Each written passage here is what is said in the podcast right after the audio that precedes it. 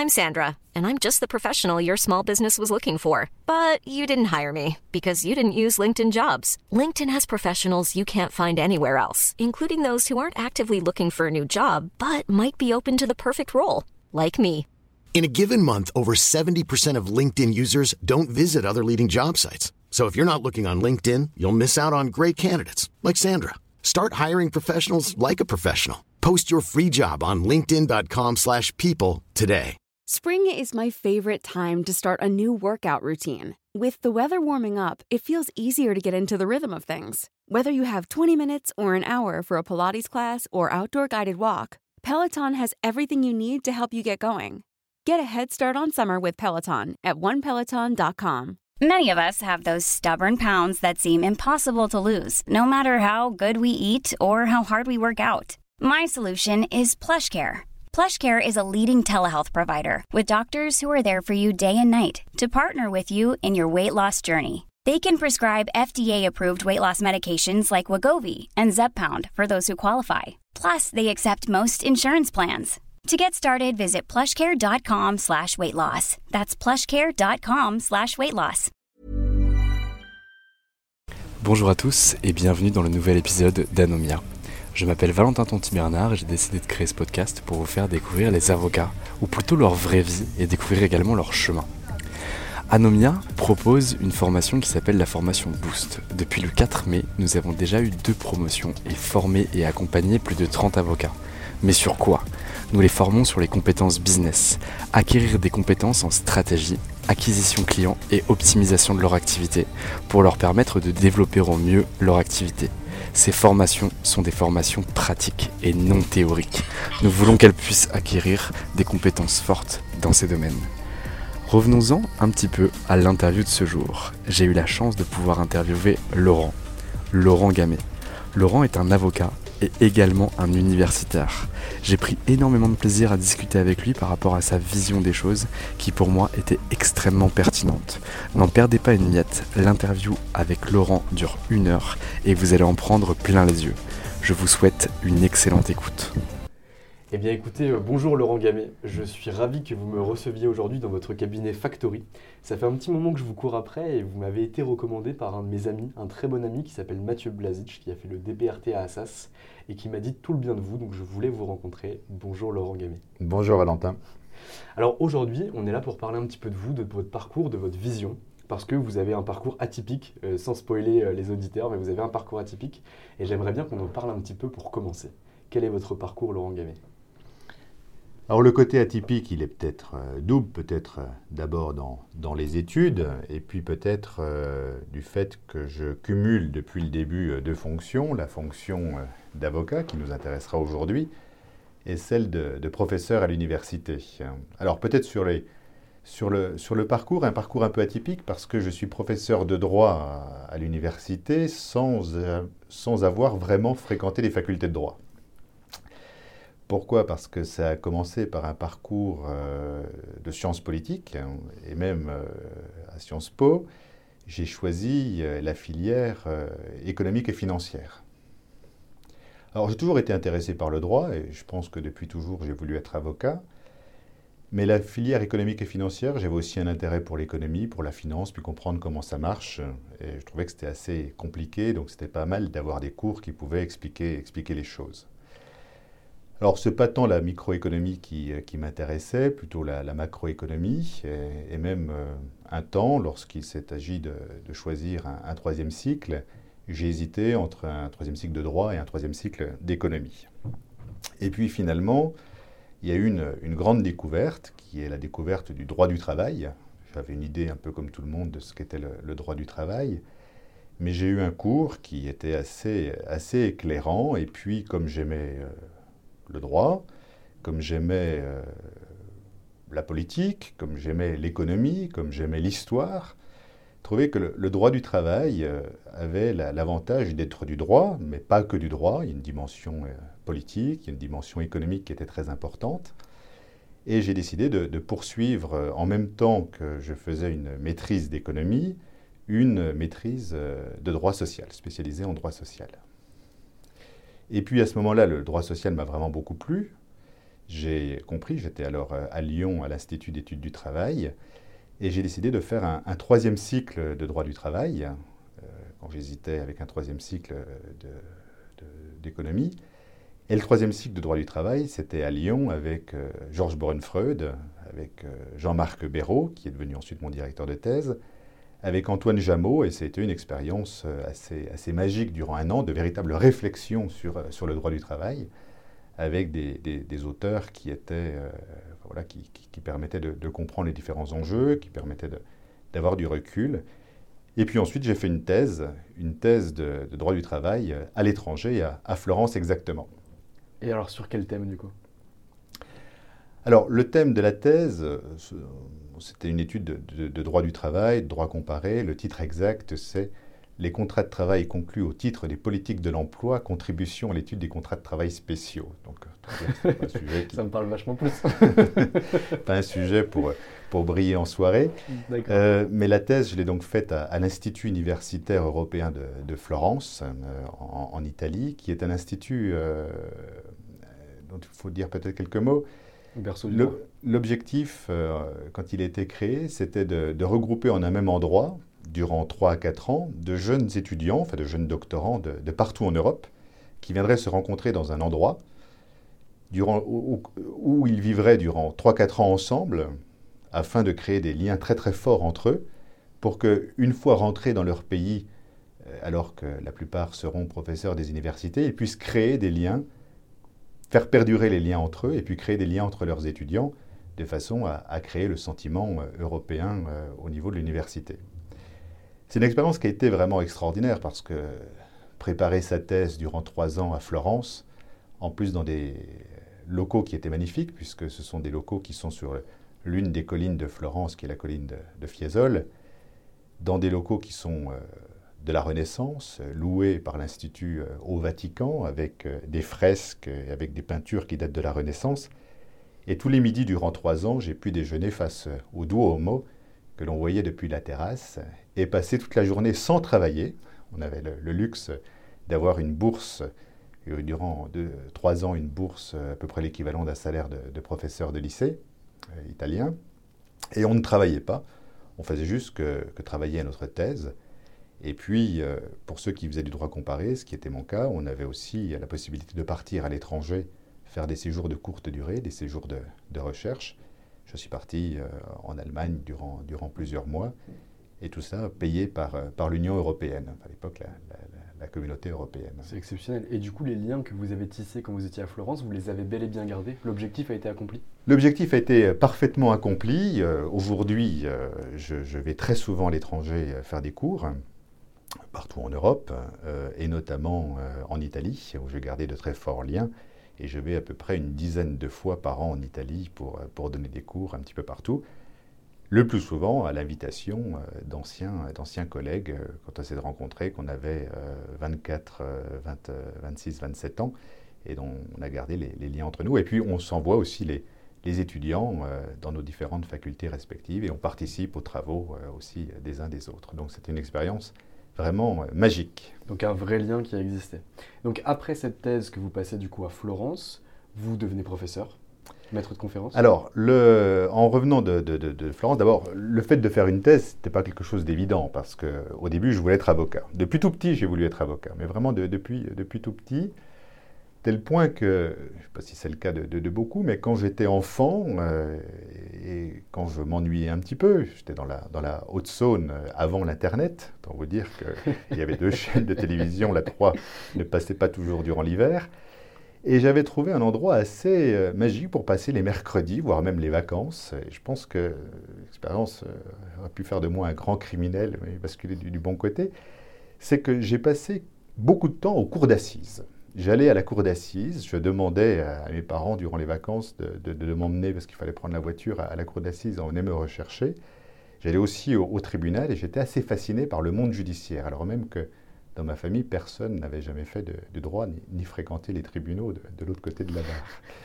Donc c'était une expérience euh, que je trouvais assez... J'ai toujours été intéressé par le cérémonial de la justice. Ça me donnait bien sûr l'occasion, parce que les avocats, quand ils voyaient un, gamin à l'époque, j'avais 10 ans, hein, qui, qui était là au, tribunal, c'était quelque chose d'assez, voilà, un peu étrange. Et donc, j'avais discuté avec les différents avocats et, je pense que très tôt, j'ai nourri le projet d'être, avocat.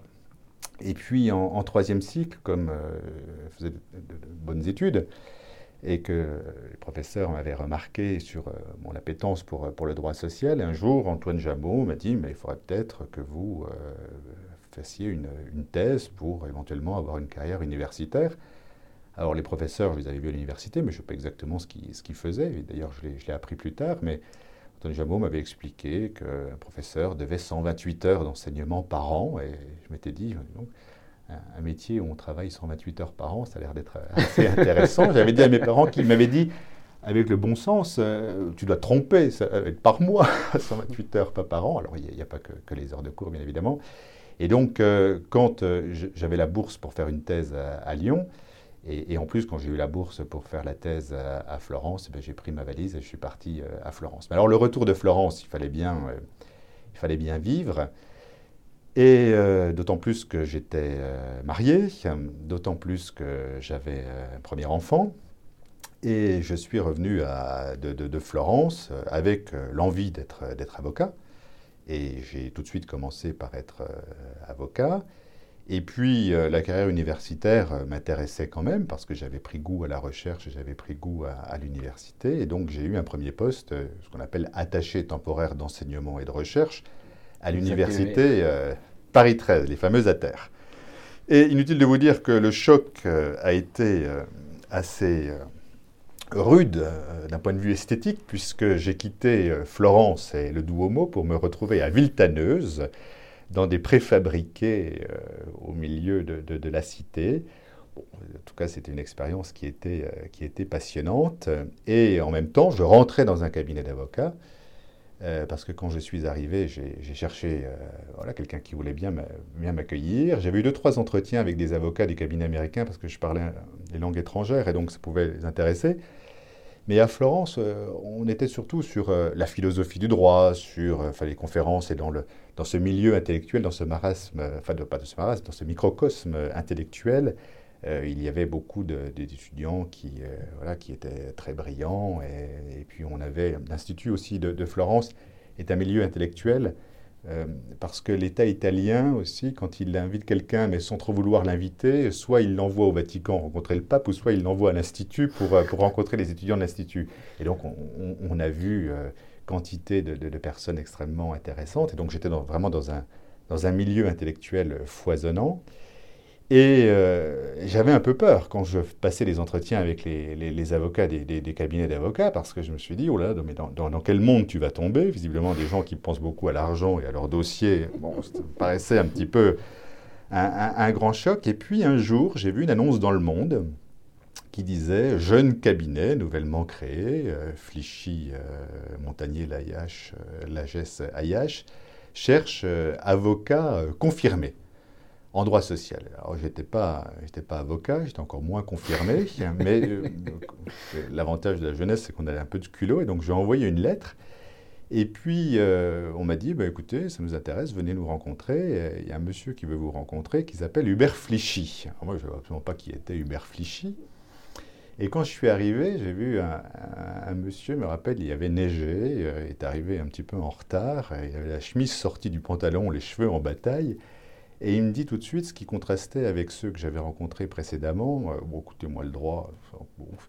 Euh, qu'est-ce qui vous intéresse dans la vie? Qu'est-ce que, qu'est-ce que vous faites? Qu'est-ce que, Quel musée vous visitez? Qu'est-ce que, Etc. Donc tout de suite, le, contact s'était euh, particulièrement, particulièrement bien, bien passé.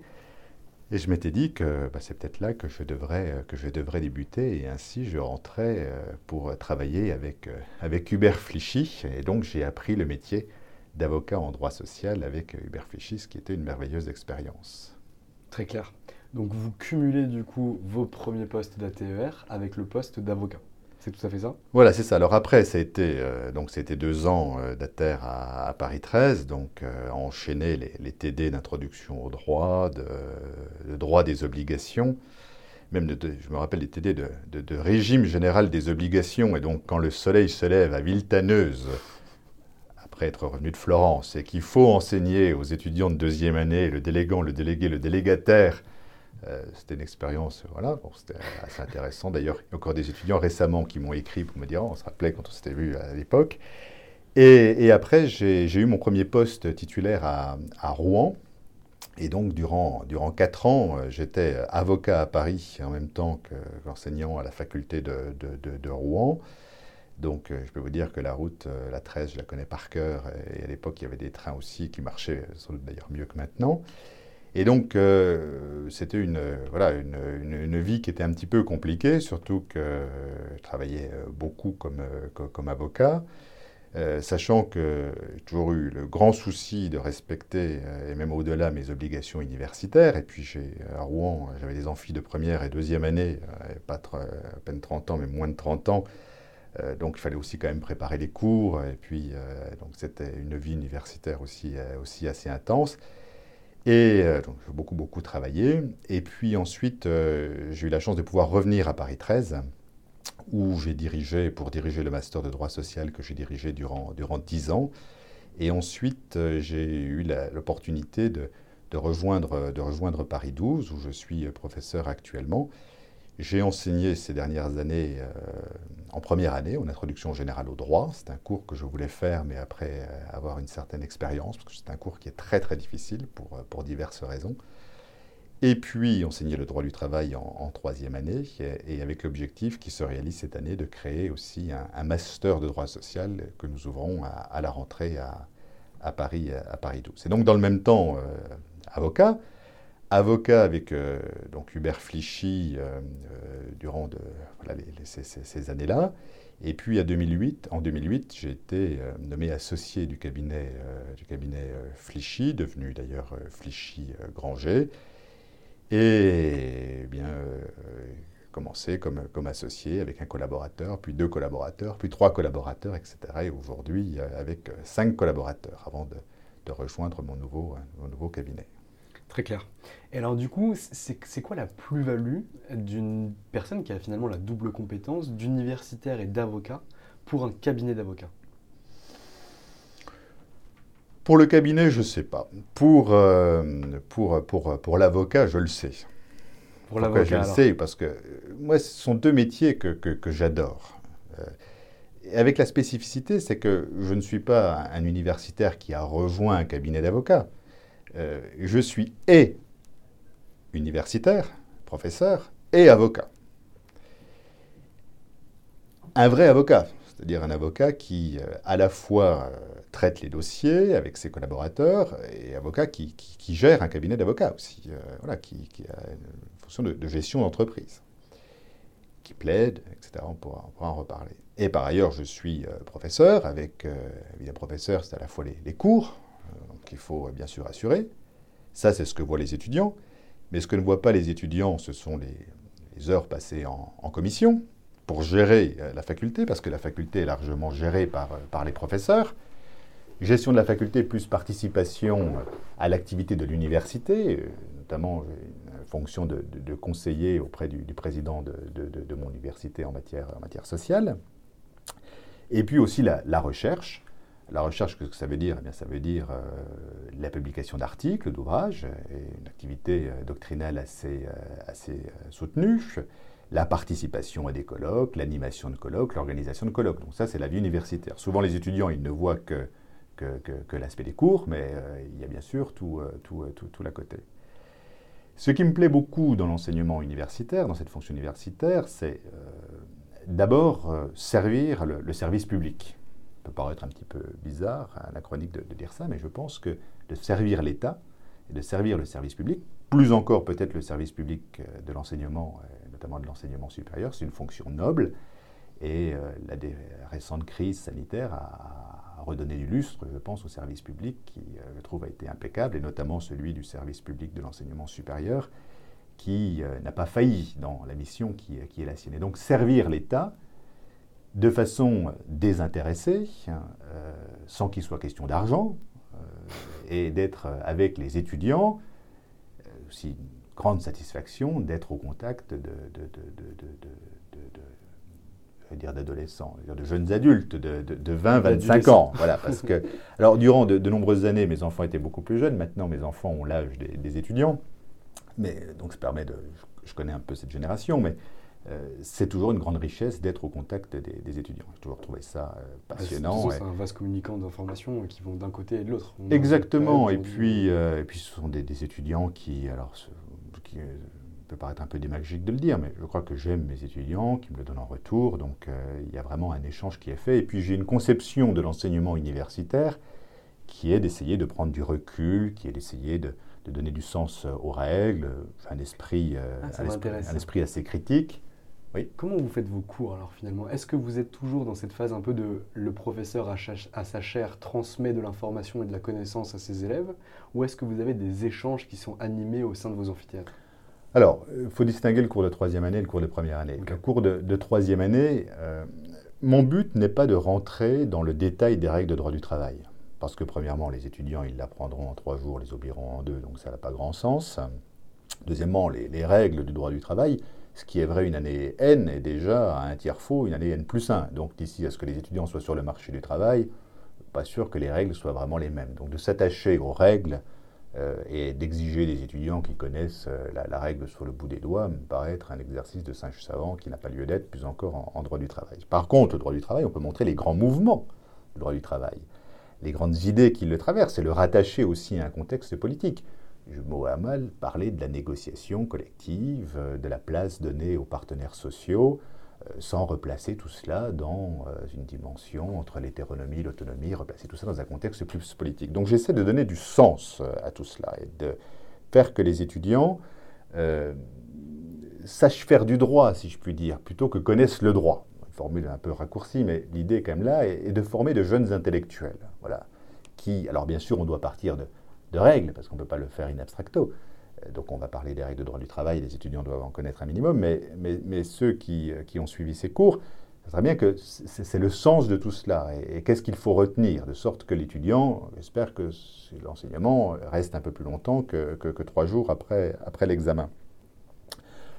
Euh, l'enseignement en, première année, donc là, il y, a des échanges, bien sûr. Enfin, les étudiants peuvent intervenir, peuvent poser des questions, euh, même s'ils ils sont souvent assez timides. Et aussi, dans, mes cours, j'essaie de, pas, très très souvent, mais de faire intervenir, euh, par exemple, l'autre fois, j'ai fait intervenir Myriam El Khomri quand on parlait de la loi El Khomri, fait intervenir le conseiller social du Premier ministre lorsqu'on a parlé des réformes Macron, auxquelles il avait participé voilà, j'essaie aussi de faire intervenir des, acteurs de, la vie, euh, de la vie sociale.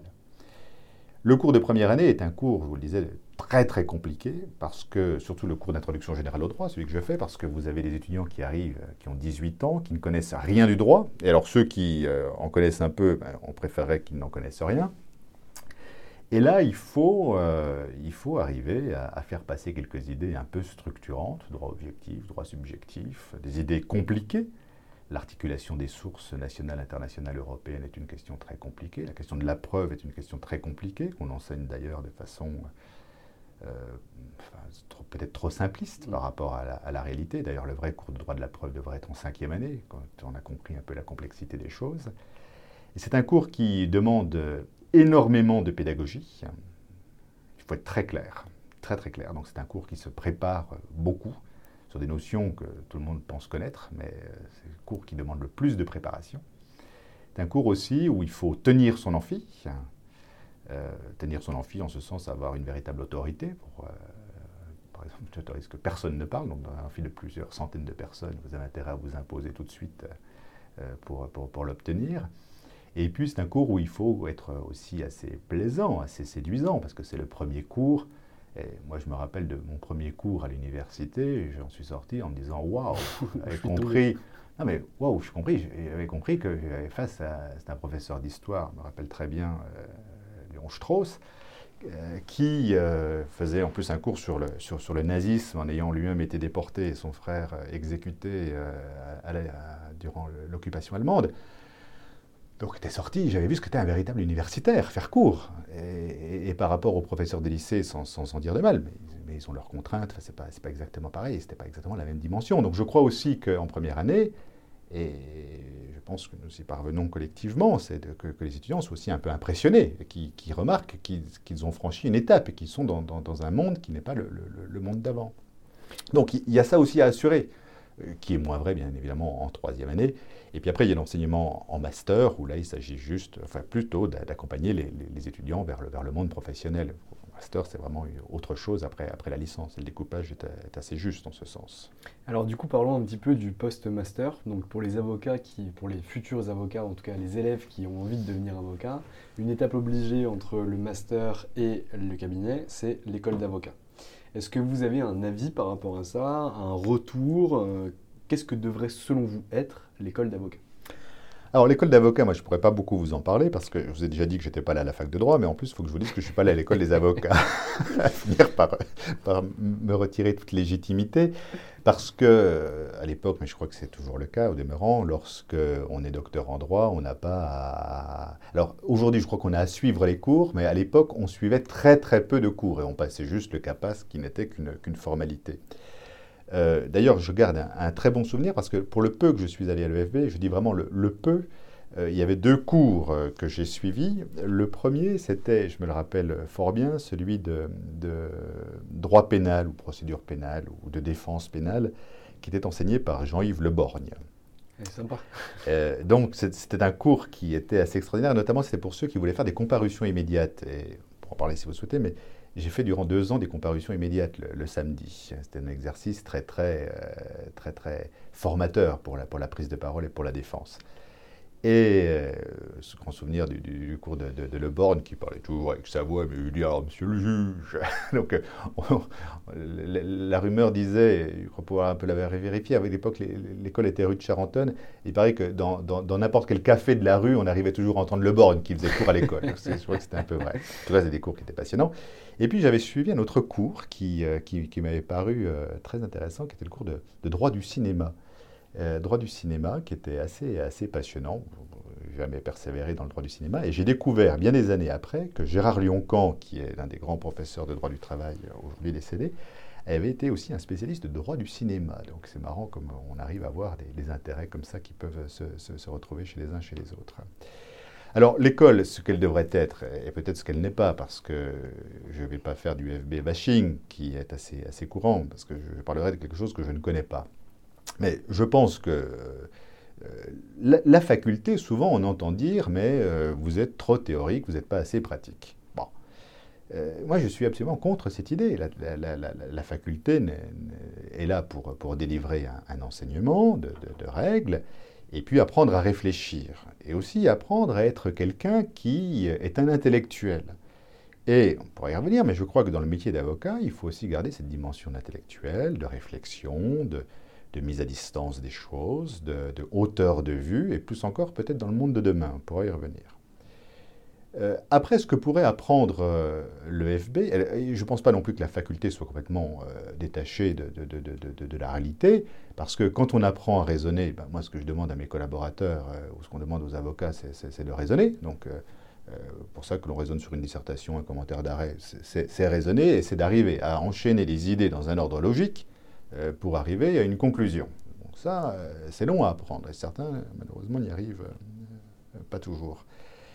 Et après, en master, et plus encore en master 2, on a quand même une approche pratique des choses. On n'enseigne pas le droit de façon complètement théorique. On parle de, situations concrètes, pratiques. Donc ce grief fait à, la faculté me paraît totalement injustifié. Alors après, certains diront, oui, mais à la faculté, vous devriez en plus apprendre comment avoir des clients, vous devriez apprendre comment euh, on gère un client difficile, etc. Mais ce n'est pas du tout le rôle de la faculté.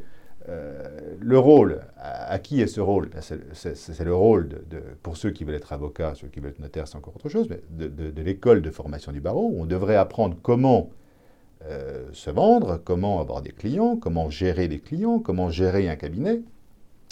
Et puis aussi, bien sûr, la déontologie, qui est très importante dans notre métier, et puis euh, aussi, euh, comment, euh, comment oui, gérer un cabinet, ou bien comment gérer des collaborateurs, comment se comporter dans une collaboration libérale, devrait être une école beaucoup plus pratique. D'ailleurs, le fond de ma pensée est que cette école ne devrait pas exister. C'est-à-dire que je pense qu'après un troisième cycle, après avoir passé le CRFPA ou une épreuve qui serait un petit peu discriminante pour juste être avocat, on devrait être dans l'ancien système du stage durant deux ans auprès d'un maître de stage qui vous apprenne parce que franchement, le métier d'avocat, il s'apprend sur le terrain. Il ne s'apprend pas in abstracto. Euh, les audiences, elles s'apprennent ben, en, s'y essayant. d'où les comparutions immédiates d'ailleurs, qui est un, bon moyen de s'exercer à l'audience. Elle s'exerce auprès d'un maître qui, qui, vous apprend en le regardant, d'où l'importance de très bien choisir son maître au début, parce qu'il y a quand même un mimétisme qui se fait, et donc quand on travaille au début avec quelqu'un qui est très bon, bah, il y a quand même un peu de, porosité entre, entre, les choses. Et euh, en tout cas, moi, le métier d'avocat, euh, par l'expérience personnelle, appris en regardant Hubert Flichy faire euh, à la fois comment il gérait l'audience, comment il gérait les clients, comment il gérait le cabinet. Et c'est comme ça qu'on on a quelques idées sur, sur, sur les choses. Ce qui est très important. Et donc, quand vous arrivez d'ailleurs chez Hubert Flichy, vous allez faire vos gammes, parce que vous êtes universitaire, mais derrière, vous allez vraiment travailler en tant qu'avocat et travailler, enfin vous commencez les deux en même temps, mais vous allez travailler directement en tant qu'avocat. Est-ce que vous pouvez nous raconter un peu votre évolution au sein de ce cabinet-là? Comment vous avez pris des responsabilités en passant de collaborateur du coup à collaborateur plus ancien et en 2008 à associé? Alors à l'époque, il n'existait pas ce qu'on appelle aujourd'hui les consuls, ces espèces de strates euh, seniors, directeurs de pratique, de, pratique, etc. Donc vous étiez collaborateur, puis à un moment donné, euh, on se disait, bon, bah, ce, garçon ou cette fille, euh, voilà, et on pourra en faire un, associé. Sous-entendu, de toute façon, si on ne le fait pas associé, il va se barrer. il trouvera un autre moyen. Bon. Euh, et, donc, on, apprend le métier, euh, on apprend le métier d'avocat sous ses différentes euh, facettes. Et ça aussi, c'est peut-être un point sur lequel on peut insister. C'est, je vous ai parlé de ce qu'est un métier de professeur. Qu'est-ce qu'un métier d'avocat? Un métier d'avocat, en tout cas en droit social, tel que, tel que je le pratique depuis 20 ans dans, quelques jours, c'est à la fois du, contentieux, ce que les, les, gens qui ne connaissent pas vraiment le métier d'avocat associent. Bon, le contentieux en matière sociale est un contentieux important, mais qui, par exemple, dans, ma pratique, dans mon activité, euh, représente à peu près un tiers seulement. Et pourtant, je suis parmi de ceux qui font le plus de contentieux. Hein, euh, alors après, euh, il y a d'autres avocats en province, peut-être les choses sont différentes, et d'ailleurs dans la situation actuelle et plus encore demain, euh, ceux qui sont que sur le contentieux, que sur le judiciaire, est une, quelque chose de très très dangereux, à, mon avis. On pourra y revenir si vous le souhaitez. Il y a aussi euh, une grosse partie de conseil, donc euh, des entreprises, notamment quand on travaille du côté des, entreprises, ou bien les, comités socio-économiques ou les syndicats, pour ceux qui travaillent du côté des représentants du personnel, ont des questions sur des tas de sujets pour bien appliquer la loi. Donc il pose la question de comment je dois faire dans telle ou telle situation, ou bien si je ne fais pas ça, qu'est-ce que je risque? Et donc ça, c'est quand même une grosse partie de l'activité, c'est de te donner des conseils. Et la troisième partie, c'est l'activité de négociation. Alors à la fois en droit du travail, négociation individuelle sur des situations individuelles qui posent problème, mais aussi de la négociation collective négociation collective euh, avec les collectifs, principalement avec les organisations syndicales, avec euh, le comité euh, social et économique, et d'arriver à, aider à, trouver un accord. Et sur le plan individuel, parfois, c'est un peu arranger les, bidons sur tel ou tel sujet. Voilà, quelqu'un qui s'est mal comporté, question harcèlement sexuel, ben, on appelle Gamet, avec l'avocat, on essaie de, s'arranger pour... Euh, et, puis la négociation, aujourd'hui, elle est même aussi avec le ministère public. Euh, je fais euh, beaucoup de, droit pénal du travail. Et donc, vous avez des procédures de, reconnaissance préalable de culpabilité. donc, il faut savoir parfois prendre un peu les devants et aller discuter. Donc, ça, c'est quelque chose qui, il y a 20 ans, lorsque j'ai commencé la négociation avec le ministère public, quand vous aviez un magistrat, ENM 54, inutile de vous dire que ce n'était pas, exactement, c'était pas exactement la façon de penser. Aujourd'hui, on a des jeunes substituts, des jeunes procureurs qui comprennent parfaitement, euh, voilà, et, d'avoir des gens qui connaissent la matière, notamment le, droit du travail, permet aussi d'arriver à, euh, présenter les choses et, à discuter. Donc c'est un métier, le métier d'avocat, qui est un métier très très riche, plus pour celui qui est associé, mais après c'est la gestion des collaborateurs. Alors la gestion des collaborateurs, vous savez, euh, là aussi c'est un point qui, chez les jeunes avocats associés, il y a un défaut majeur, euh, contre lequel je mets toujours en garde, c'est de, de, vouloir des gens qui soient moins brillants euh, que vous. Pourquoi? Parce que quand vous avez 30-35 ans, enfin 35 ans, voilà, vous préférez, euh, pour votre ego, avoir des gens qui brillent moins que vous. Mais c'est un calcul à très courte vue. À mon avis, le très bon associé, c'est celui qui prend des gens qui sont meilleurs que vous. Alors pas chacun dans, dans tous vos domaines, mais qui, l'un écrira des conclusions que vous n'auriez jamais pu écrire, L'autre sera un malin en termes de négociation et arrivera à des deals auxquels vous n'auriez jamais euh, pu arriver. Et puis l'autre euh, qui voilà, arrive à, lire toute la jurisprudence, à passer des heures sur LexisNexis, Nexis, qui arrive à pondre une consultation, comme on l'a dit, donc il a compris des choses que je n'aurais pas compris de prime abord.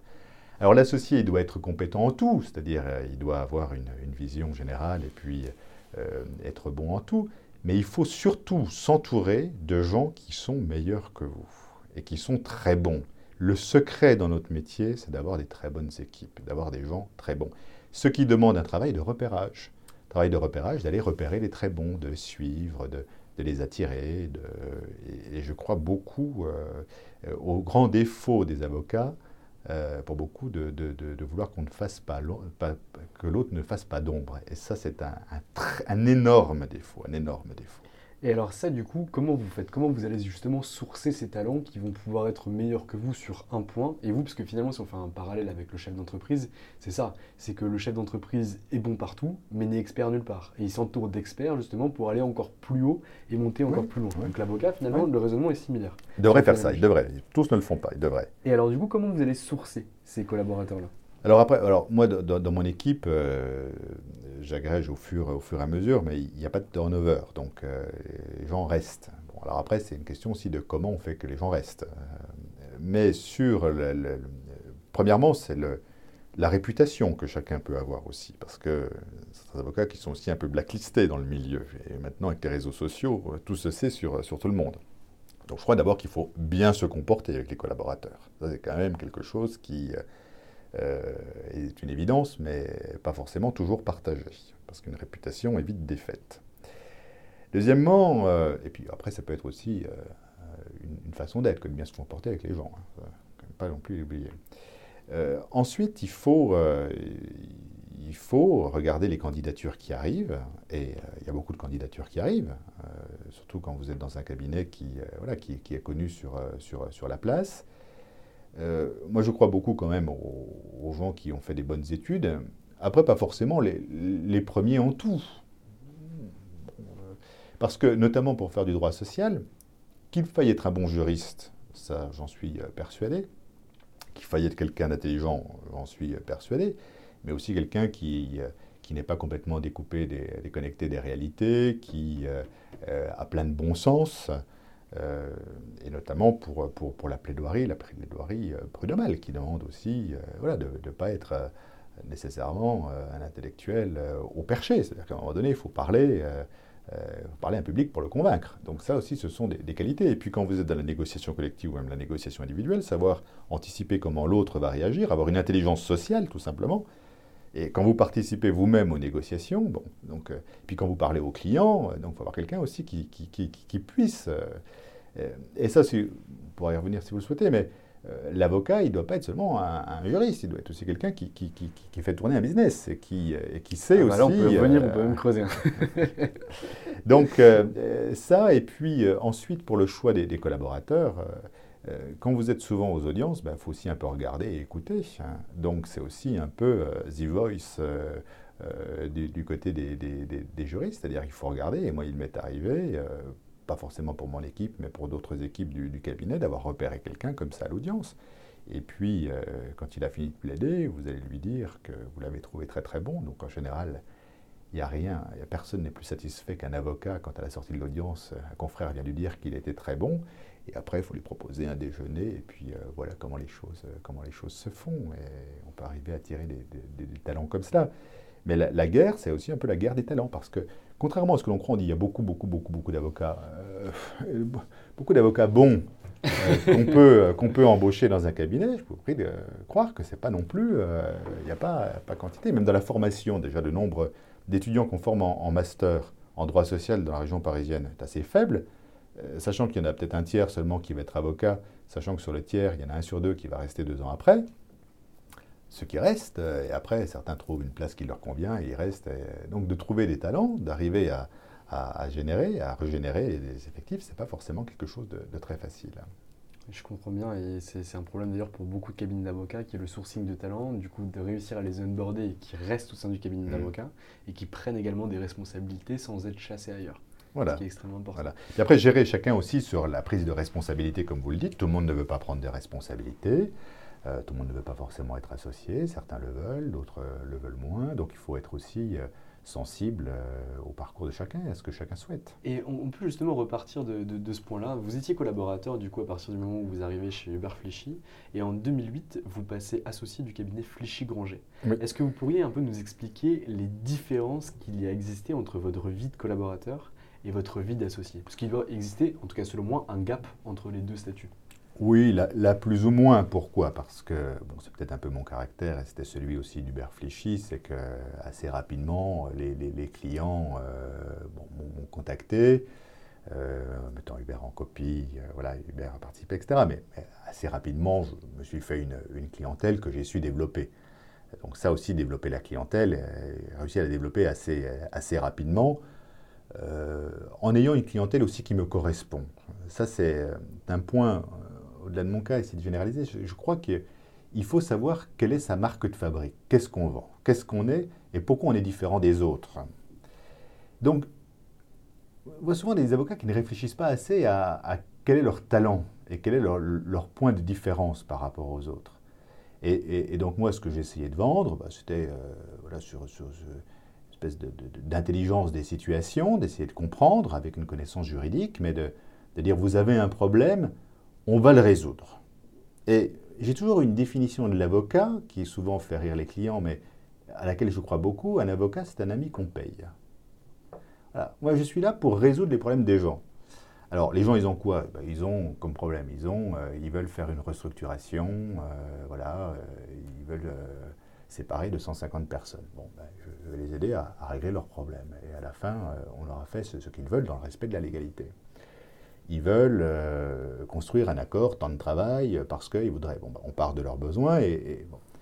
et donc, quand vous avez cette démarche où votre souci premier, c'est le client, euh, quel est son problème? Et ce problème, je vais le résoudre en ayant aussi, alors, toujours été intéressé par ce que j'appellerais plutôt le, patronat éclairé, c'est-à-dire que euh, ceux qui viennent pour faire n'importe quoi et, qui n'ont aucune considération des gens, euh, gens qui ne m'intéressent pas. Voilà, donc euh, peut-être perdu des clients comme ça, mais vous en gagnez aussi, c'est-à-dire quand vous avez une déontologie, quand D'ailleurs, on le voit beaucoup aujourd'hui dans la raison d'être des entreprises. Le débat est assez lié. C'est-à-dire, vous dites, bah voilà, moi, je ne fais pas n'importe quoi, je fais des choses sérieuses, j'ai de la considération pour les gens, euh, je ne les traite pas de ceci ou de cela, et que une restructuration, j'ai jamais oublié que quand vous licenciez 150 personnes, ce sont des familles qui sont touchées, sont des euh, voilà, enfin il faut, aussi euh, se mettre à la place des gens. Alors ça ne veut pas dire qu'on ne va pas le faire parce que le droit permet de le faire et l'entreprise veut le faire, donc on va le faire dans la légalité, mais il faut toujours avoir beaucoup d'humanité et, ne pas faire n'importe quoi. Donc ça aussi, la, clientèle, elle, elle le sent quand son avocat il est. Et vous avez des clients qui vous ressemblent ensuite. Et Après, vous avez je- une anecdote par rapport à ça, hein, par exemple une situation que vous auriez pu vivre où finalement le chef, sans citer de nom bien sûr, hein, mais le chef d'entreprise venait en vous proposant quelque chose qui selon vous était outrancier. Ah oui, oui. J'ai une situation où, euh, où l'un euh, arrive, euh, alors en plus une grande entreprise, donc bien sûr je ne dirai rien, j'essaie d'être le plus discret, mais euh, m'explique, euh, d'abord il veut absolument que je dépose mon téléphone euh, dans, un endroit qui n'est pas la salle de réunion, etc. Donc déjà ça, vous commencez à regarder, faites pas exactement le genre de clientèle que j'ai. Après, il m'explique qu'il y a une descente de police un peu partout, etc. Il m'explique qu'il y a une fraude à la formation professionnelle, etc. Ça, si vous voulez, hein, ce, genre de, personnage en m'expliquant qu'il a grugé de, A à Z, pas le bon avocat. Enfin, je ne vais pas faire le directeur du couvent des oiseaux, parce que certains sont venus m'expliquer qu'ils avaient fait des bêtises et, qu'il fallait les défendre. Bon, il y a quelque chose à raconter, euh, fait des bêtises, voilà, bon, euh, on a une histoire à raconter, on va, et on va défendre, sans, dire qu'on n'est pas coupable, voilà, donc c'est... Donc il fait beaucoup de, de- de droit pénal du travail, notamment en matière d'accident du travail. Parfois des situations où une bêtise a été faite, ben, on va l'expliquer, on va corriger, on, va, on essaie de mener bien les choses. Bon, mais euh, alors en disant cela, je ne voudrais pas donner une fausse impression, mais j'aime pas, pas invoquer les voyous. Voilà. Et, d'ailleurs, ça sert, parce qu'après, quand, vous vous présentez devant les juges, euh, bah, à la fin, ils finissent par, reconnaître, puis ils savent que ce n'est pas n'importe quoi, vous dites pas n'importe quoi. Et ça, c'est très important de ne pas dire n'importe quoi, notamment devant les juges. Et les juges, euh, voilà, ils, savent, vraiment, ils savent, et je pense qu'ils attachent du crédit à la parole de l'avocat qui ne dit pas n'importe quoi. Et ça, il faut vraiment être très, très soucieux. Puis même vis-à-vis des confrères, voilà, vous ne faites pas d'antidaté, vous ne faites pas de faux, enfin voilà, des choses qui ne se font pas. Bon, et donc les clients qui viennent comme ça vous demander des, choses, ben non, certains, il faut, faut, vraiment les envoyer, les envoyer au plat, ça c'est certain. Et puis oui, si ceux qui, qui n'ont pas de considération pour leurs salariés, ça c'est pas intéressant, enfin, parce qu'après, justement, je pense que dans ce métier, il faut avoir des, des, des, des valeurs. Et, par exemple, en matière sociale, euh, savoir euh, à quoi tout ceci sert, à quoi sert, euh, sert, la loi, à quoi sert le droit, quel est le sens de l'entreprise, de considérer, enfin en tout cas c'est ma philosophie, que les salariés sont partie prenante à une entreprise, que c'est l'outil de travail et l'outil pour vivre de, de, tout le monde, et donc, et puis même dans la conception du dialogue social si c'est pour considérer que les partenaires sociaux sont des, des, abrutis qui ne comprennent rien, que c'est pas quelque chose de très intéressant, pas très constructif.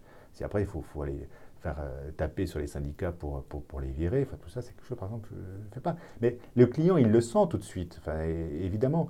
Mais justement, ça revient à mon point initial, c'est que vous faites une clientèle en étant qui vous êtes, avec votre personnalité, sans chercher à, à singer les autres. Je crois aussi que c'est important, en tout cas, il fait un peu une marque de fabrique, c'est de, voilà, de prendre les choses non pas la rigolade, mais euh, avec un peu de détachement. Enfin, voilà, tout, tout, tout n'est pas dramatique, tout n'est pas grave. Euh, et puis, on réfléchit, mais voilà, enfin, bon, on tient, les choses et on tient le cap. Et puis, et, puis être un, peu drôle, quoi. Faut prendre les choses un petit peu avec humour, et même dans les négociations, quand on prenait les choses avec un peu d'humour, quand, même en plaidant, vous savez, j'ai beaucoup plaidé, hein, enfin beaucoup en, prenant les choses un peu avec, euh, voilà, avec, avec humour et avec distance. Et une fois que vous mettez les rayures de votre côté, euh, l'affaire, elle est plutôt, euh, plutôt, plutôt gagnée. Donc bon, faut, faut et, tout ça pour vous dire que l'avocat doit se, constituer, doit être qui il est, avoir réfléchi à qui il est, et la clientèle qui lui correspond arrivera. Sans dire qu'il y a une meilleure clientèle que d'autres, mais, c'est comme ça que je pense que les choses se passent. On va parler un petit peu du cabinet Factory, mais du coup, pour en arriver à là, j'aimerais savoir pourquoi, pourquoi vous êtes parti et du cabinet Flichy. Qu'est-ce qui a posé de difficultés pour que vous décidiez de créer votre nouveau cabinet? Alors, il n'y a pas eu de difficulté. C'est un peu euh, comme euh, ces hommes qui, un matin, disent à leur femme euh, ben, On va se séparer. et qu'est-ce que j'ai fait? Mais rien. Euh, bon, c'est peut-être la crise de la quarantaine, je ne sais pas, mais après 19 ans euh, et demi, euh, non, c'est surtout l'idée d'un beau projet, parce que je vous parlais tout à l'heure des, gens que l'on repère, et il s'avère que ceux qui sont devenus mes associés, ils avaient repéré. Hein.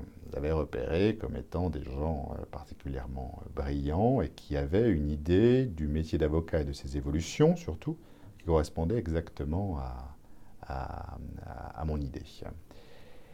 Et donc, chemin faisant, on arrive à, se parler et, on arrive à s'aimer. Donc, ce n'est pas un projet nécessairement pour quitter quelque chose, mais pour rejoindre, quelque, créer quelque chose. Après, euh, de toute façon, il y a aussi euh, le côté entrepreneurial. Donc, il y a, quand vous avez la fibre entrepreneuriale, alors on peut avoir l'impression d'avoir euh, été entrepreneur dans, mon précédent cabinet, bien évidemment, mais euh, voilà, il y a aussi le fait que, que, vous, vous, créez quelque chose. Bon. Euh, d'ailleurs, Hubert Fléchy était parti de Gilles Loiret Noël, où il était resté durant, euh, durant plus de 20 ans, et pour créer son cabinet. Bon, j'ai assez travaillé à ses côtés, et, je l'ai suffisamment admiré pour que je le reproduise. Le, cabinet euh, que je rejoins, outre la qualité des, enfin que j'ai créé, pardon, outre la qualité euh, de, ceux qui le participent euh, à sa création, qui participent à sa création, aussi la qualité de, ceux qui le composent. Et, je crois pouvoir dire que nous avons des équipes qui sont assez remarquables. Et chez les jeunes associés, nous avons fait deux jeunes associés cette année, la première année, de, nouveau.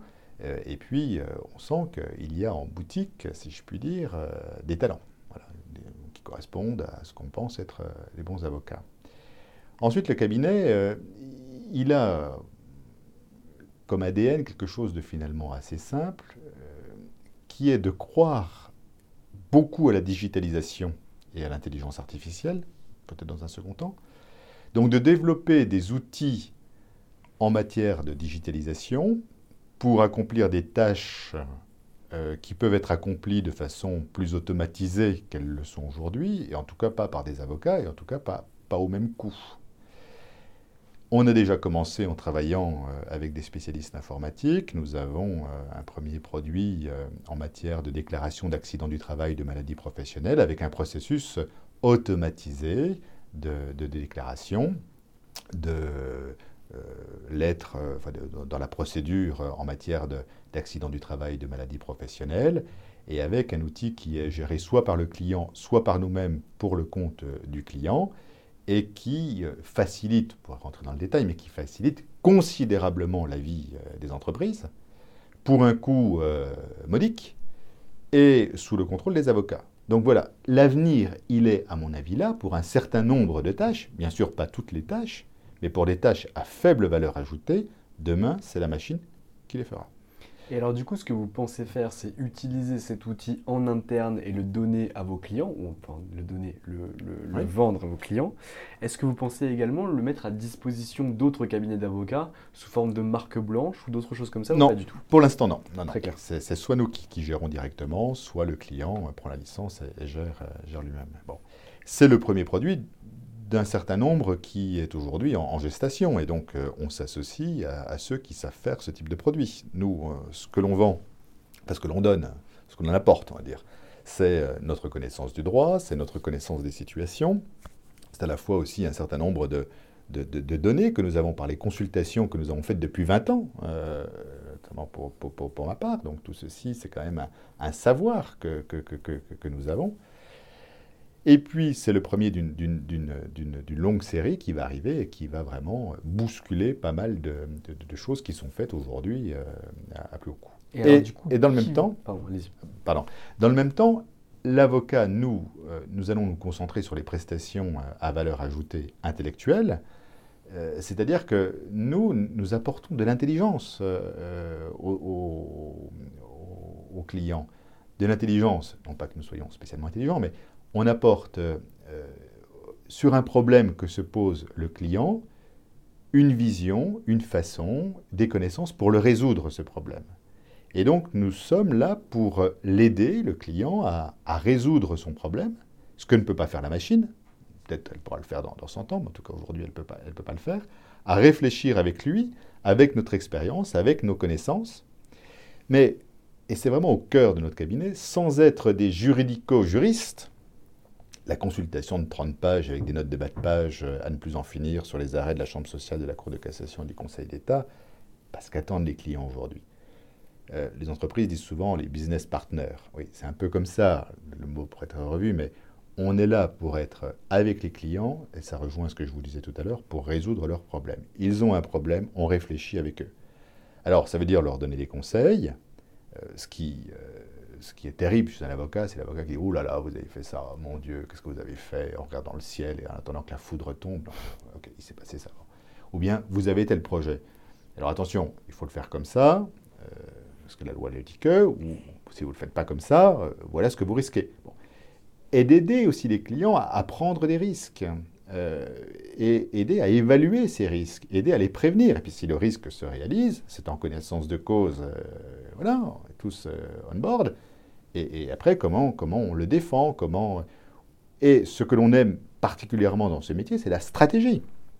Ah, moi, j'ai toujours euh, aussi beaucoup comparé l'avocat à un militaire. J'ai vraiment l'impression souvent d'être euh, sur le cheval avec euh, les bottes pleines de boue, à regarder un peu l'horizon, et puis on y va. Donc quand vous êtes dans des procédures de restructuration, quand vous êtes dans des procédures de confrontation avec un juge d'instruction sur des affaires de, de santé, sécurité, etc., il faut avoir une stratégie. Et donc je pense que l'avocat doit vendre, et ce sont ceux qui sont dans cette situation qui survivront, parce que les autres, la machine va les manger. Euh, et même le petit contentieux, vous savez, euh, souvent je suis en, province, il dit aux confrères, ça va Ils me disent non. Qu'est-ce qui va pas? Je parle même avant la grève. Bah, ça va pas, parce qu'avant je faisais du droit des sociétés, je faisais des, actes de constitution des sociétés. Je vendais 3000 euros. Maintenant, quel est le crétin qui va payer? Des statuts de SARL ou de, société anonyme à 3000 euros. C'est gratuit sur Internet. Bon, les gens ne sont pas, pas débiles pour remplir les blancs.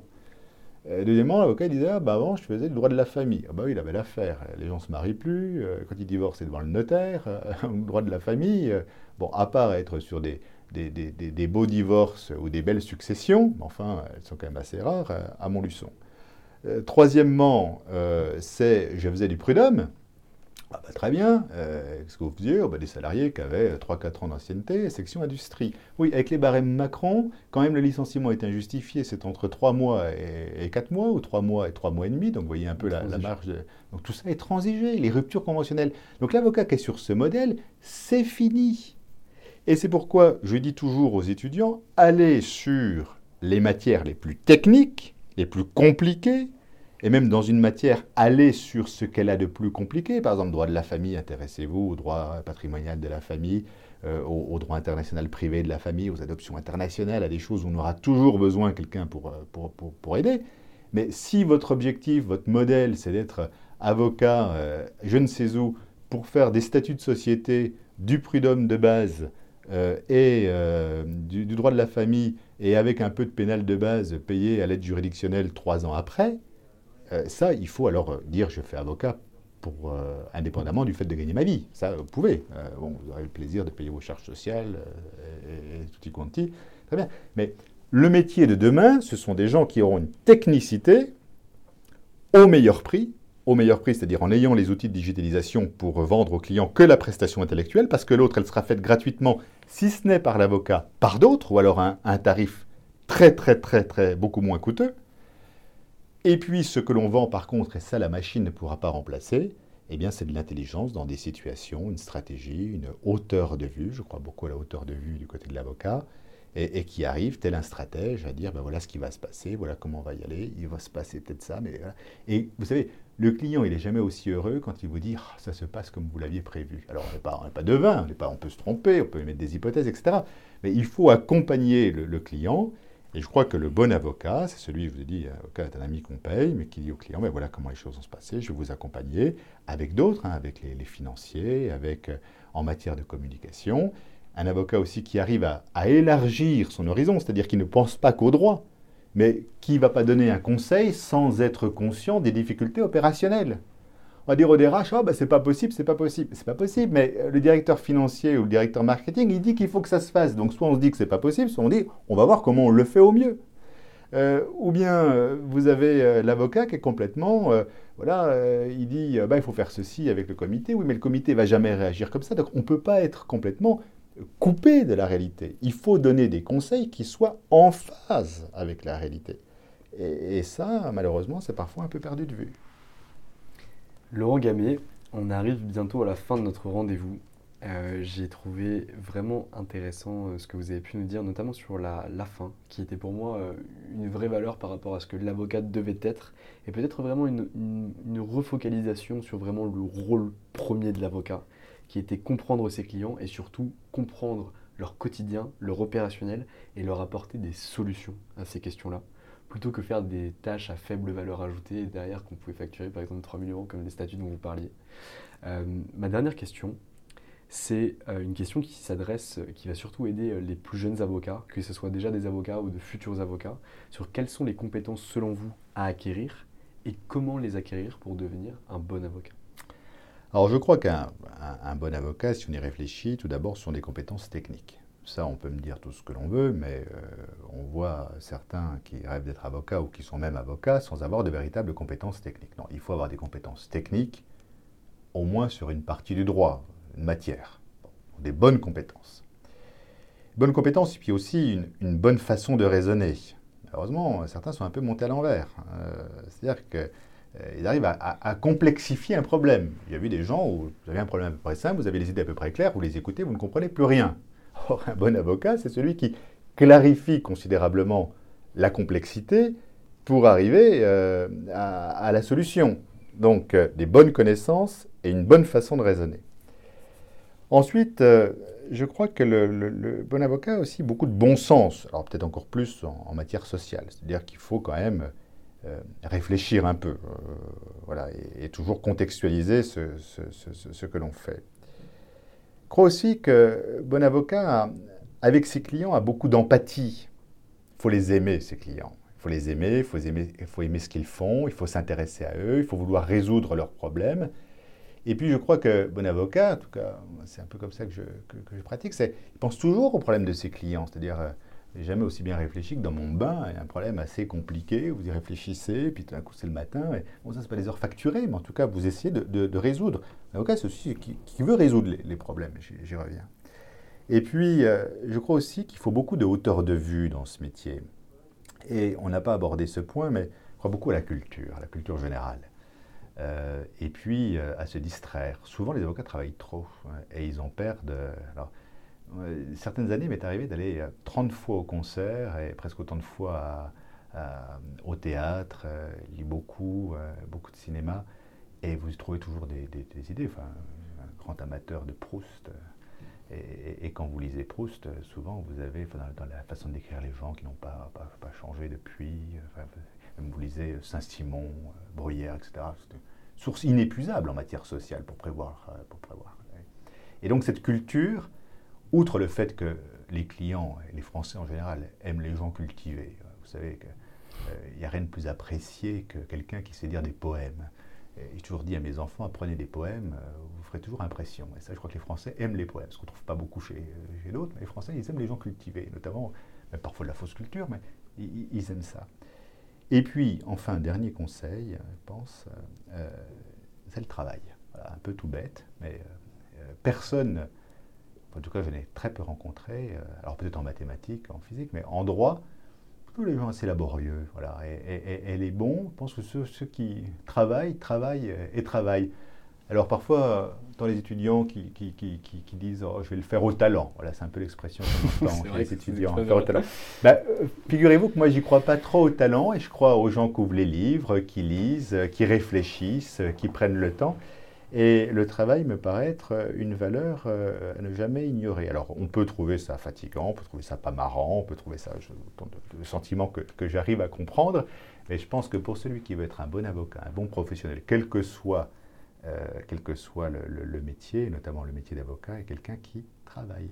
Je suis tout à fait d'accord avec vous, même si je rebondirais sur le fait qu'aller au talent, tout le monde l'a fait, et c'est aussi une des caractéristiques qui peut animer l'avocat, parce que lorsqu'on arrive en comparution immédiate ou qu'on arrive en prévention, qu'on a une demi-heure pour lire le dossier, le talent peut aussi parfois aider.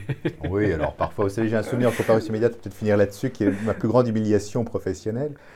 J'étais avocat en comparution immédiate avec un, type, je me rappelle assez, c'était il, y a 18 ans, donc je rappelle un souvenir, qui avait été arrêté à la gare du Nord euh, en possession de, produits stupéfiants.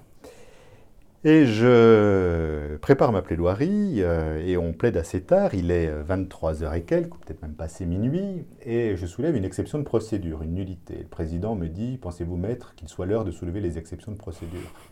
Et je lui réponds avec beaucoup, avec un caractère effronté, Monsieur le Président, je ne savais pas que le code de procédure pénale ne s'appliquait plus à partir d'une certaine heure. Et en disant cela, j'ai compris que j'avais signé mon malheur parce que c'est quelqu'un qui tenait les comparutions immédiates depuis euh, une trentaine d'années et donc euh, il m'a regardé un peu euh, sous le mode vas-y mon coco, tu vas voir. Et j'ai commencé à plaider le fait que, je dis ça de mémoire, mais qu'il n'y avait pas d'indice laissant penser que la personne avait commis une infraction, de sorte que le contrôle des bagages qui s'en était suivi n'était pas légal et dès lors toute la procédure devait être annulée, etc. Grosso modo. Et le président m'arrête et il me dit euh, Maître, euh, c'était des douaniers. je dis euh, Et alors, monsieur le président? Il me dit Écoutez, maître, vous allez peut-être revoir votre raisonnement parce que ce n'est pas le code de procédure pénale qui s'applique, mais le code des douanes. Et alors là, vous avez vraiment un grand moment de solitude, vous entendez les confrères ricaner, vous avez votre client heureusement encore sous l'emprise des stupéfiants, ne comprenant pas ce qui se passe. Et, vous comprenez que vous avez péché par euh, vanité, euh, hélas, mais vanitas vanitatis, c'est un défaut qui guette beaucoup d'avocats. Eh ben, je pense que c'est une bonne fin. Laurent Gamet, est-ce que vous voulez laisser les coordonnées de votre cabinet d'avocat pour qu'un talent qui ait pu entendre votre interview puisse postuler ou qu'on puisse vous contacter? Eh bien, c'est un appel au talent. Factory euh, Avocat, RH, Factory avec un RH au milieu, et mon adresse lg at factory eh écoutez, Laurent, je vous remercie pour votre accueil et pour euh, vos riches témoignages et votre vision d'avocat. Et je vous souhaite une excellente journée. Au revoir. Et voilà, c'est déjà fini pour aujourd'hui. Je vous souhaite une excellente journée et je vous donne rendez-vous la semaine prochaine pour un nouvel épisode d'Anomia. Mom deserves the best, and there's no better place to shop for Mother's Day than Whole Foods Market. They're your destination for unbeatable savings, from premium gifts to show-stopping flowers and irresistible desserts. Start by saving 33% with Prime on all body care and candles. Then get a 15-stem bunch of tulips for just $9.99 each with Prime. Round out Mom's menu with festive rosé, irresistible berry chantilly cake, and more special treats. Come celebrate Mother's Day at Whole Foods Market. How would you like to look five years younger? In a clinical study, people that had volume added with Juvederm Voluma XC in the cheeks perceived themselves as looking five years younger at six months after treatment. Look younger, feel like you. Add volume for lift and contour in the cheeks with Juvederm Voluma XC. Reverse signs of aging by adding volume to smooth laugh lines with Juvederm Volure XC. For important safety information and to find a licensed specialist, visit juvederm.com. That's J U V E D E R M.com. Not for people with severe allergic reactions, allergies to lidocaine, or the proteins used in Juvederm. Common side effects include injection site redness, swelling, pain, tenderness, firmness, lumps, bumps, bruising, discoloration, or itching. There's a risk of unintentional injection into a blood vessel, which can cause vision abnormalities, blindness, stroke, temporary scabs, or scarring. Talk to a licensed specialist to find out if it's right for you. Planning for your next trip? Elevate your travel style with Quince. Quince has all the jet setting essentials you'll want for your next getaway, like European linen, premium luggage options, buttery soft Italian leather bags, and so much more. And is all priced at 50 to 80% less than similar brands. Plus, Quince only works with factories that use safe and ethical manufacturing practices. Pack your bags with high-quality essentials you'll be wearing for vacations to come with Quince. Go to quince.com/pack for free shipping and 365-day returns.